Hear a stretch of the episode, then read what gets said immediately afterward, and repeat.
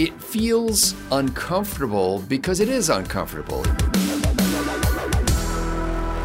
You know, if you've wanted to find a way to get rich quickly, these days real estate's getting a little pricey. Why not try politics? Hi, I'm Scott Ott with Bill Whittle and Stephen Green, and this episode of Right Angle is brought to you by the members at BillWhittle.com. Uh, use any of the social liking or approval or notification devices you see before your eyes here, and that actually helps us. They actually send a tiny little breath mint to us each time you hit that button. So we have a little box at the door here where we're just collecting those, and eventually we intend to use them, maybe when we meet you in person. So, gentlemen, uh, this is a, a, story that was sparked by something I read about Stacey Abrams, the former gubernatorial candidate in uh, Georgia, I believe it was and also was renowned for the fact that she helped lead voter registration drives, which helped uh, President Biden, um, they say, get elected uh, thanks to the votes in Georgia as well. Um, she was unsuccessful in her gubernatorial campaign and at the time was being mocked by Republicans for basically not being a very good steward of her resources. And she owed the IRS some money. And her net worth at that time was around $109,000. Uh, Stephen Green, her net worth now is somewhere north of $3.5 million.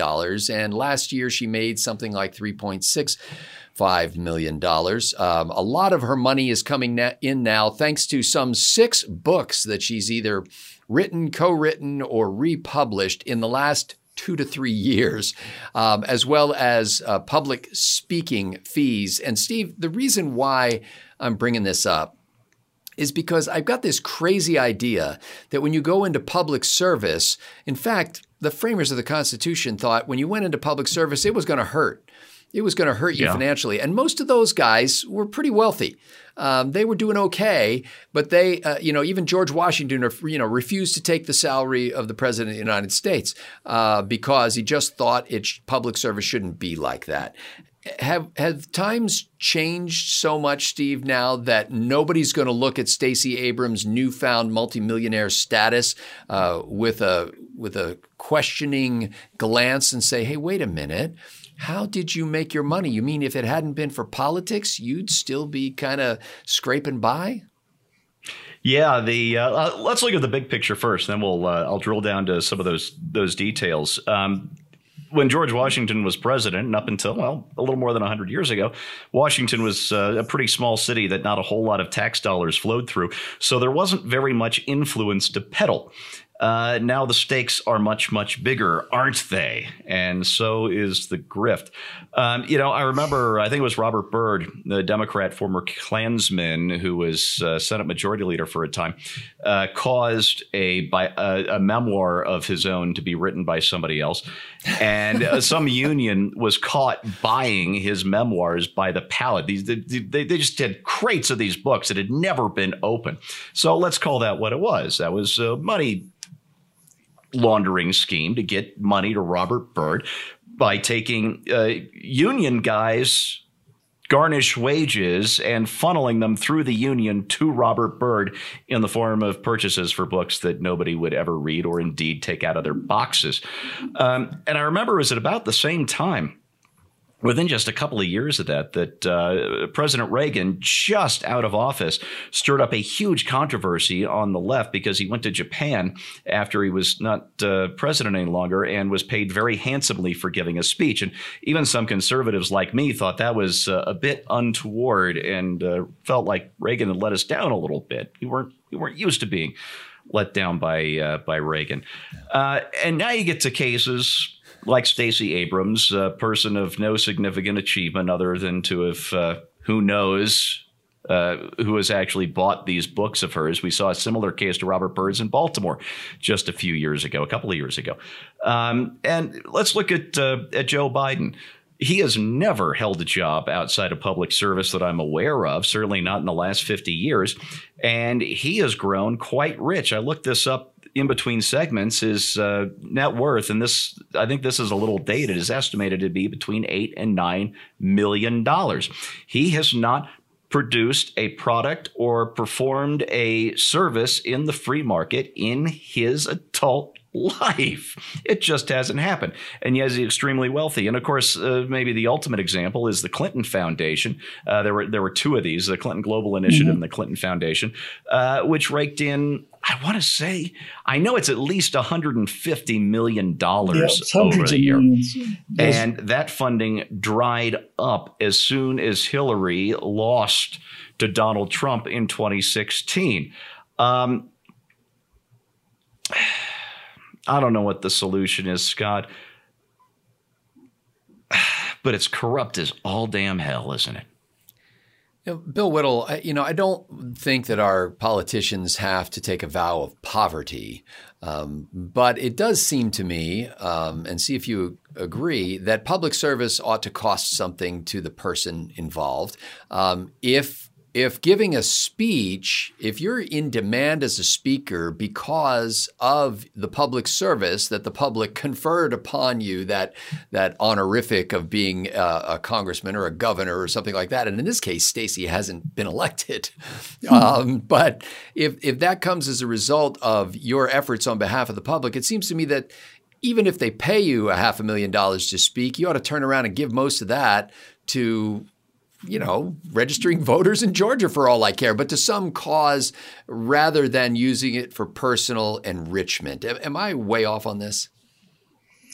Well, I think the the, the best defense of Stacey Abrams, who of course is the Kardashian of politics in America, uh, is is that she was never elected, uh, and that's that's, that's, her best defense. Fair enough. Um, uh, I don't think I'd be paying money to go see her speak because I've heard little bits of her speak, and I don't think big bits of her speaking would be there, improvement. There are no little however, bits of her.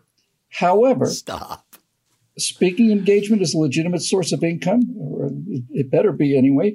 Uh, books and stuff; these are all legitimate sources of income. She, I have no problem whatsoever with her making millions of dollars off of these things, but if she's making millions of dollars or getting $400,000 salary for a charitable event or, or, or being a, on a board of directors for something, you know, that's where it's public money being raised in order to accomplish something. It's, it's I was going to go right to the Clintons. But Steve beat me to it. Yeah, They raised, you know, they were $100 million in, in income donations and, and what was it, you know, like $65,000 in actual expense, some, some insane thing like that, right?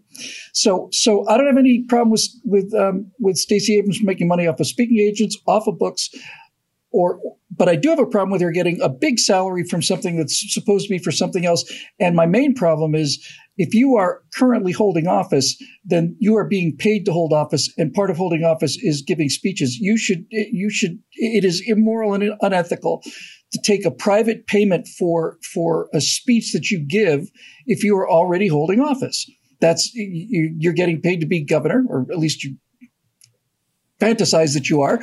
Someday and, she and will be. maybe she will be. If she if she's if she is the governor and she gives us a, a private talk and they pay her, you know, a hundred grand or they pay her a hundred dollars, doesn't matter. That's that's double dipping. It's immoral. Your your paying job is to go out and do this. Now once once you're out of office, and and I, I and I wish her that that she stay out of office for the rest of her life personally. Um, then she can make money any way she wants to. It's not up for me to say whether or not somebody should be buying these ridiculous, absurd, unreadable books or listening to any of these boring, uh, nonsensical, monotonous speeches. I, I'm, I'm not the kind of person to judge. You know, she's a fascinating case in that she's been unsuccessful at running for office and somehow parlayed uh, being a loser into, you know, five or six million dollars in book and speech fees. Um, it, that really is kind of amazing. Uh, but it, it seems to me that the the value that she has is that so many people think she's actually going to be in office. So they think that someday this this is going to be a, a an elected official, and so they're interested in her life. And she's managed to turn this into a little industry of basically, you know, look at me, I'm Stacey Abrams. I'm, you know, as Al Gore used to joke, you know, I used to be the next president of the United States. She used to be the next governor of Georgia.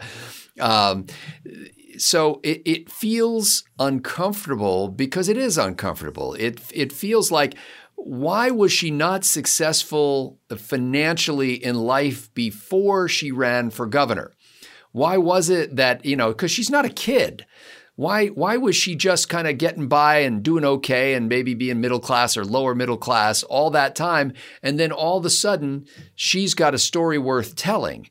Well, it's because a lot of people gave her a lot of money to elevate her profile, to make her a big shot. And then she became a national figure because the news agents or the CNNs of the world wanted to talk to her about voter registration and they wanted to talk to her about what it would be like if if Georgia had a black female governor. And so we created this person, those people who contributed to her campaign, and now she is converting that into cash for herself. And that's just why it seems kind of unclean.